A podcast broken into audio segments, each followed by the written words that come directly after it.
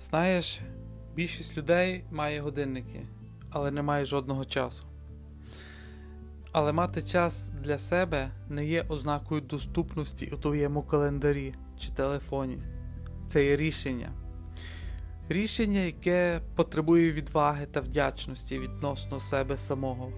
І залишається лише під сумнівом, чи щоденні обов'язки є важливіші, ніж духовний ріст, спокій, медитація, усі ці речі. Але важливіше є мені сказати, що часу ти не маєш.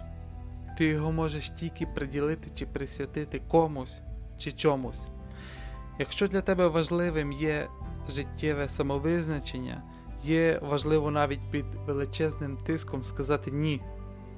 Приділи більше часу своїм мріям, уявам та візіям. Це є мій нинішній імпульс для тебе.